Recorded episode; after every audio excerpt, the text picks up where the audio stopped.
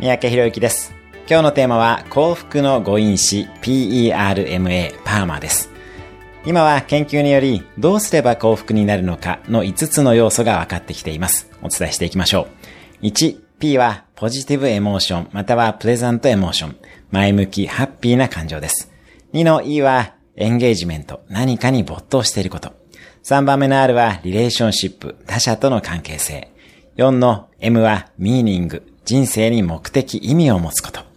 5の accomplishment は達成と努力です。自分の人生の大きな目的に向かって誰かと共に前向きな気持ちで没頭し、努力と達成感を味わうことができると間違いなく幸せになります。ぜひ戦略的にハッピーになっていきましょう。今日のおすすめ1分アクションです。1分でいいので好きなことに没頭してみる。今日も素敵な一日を。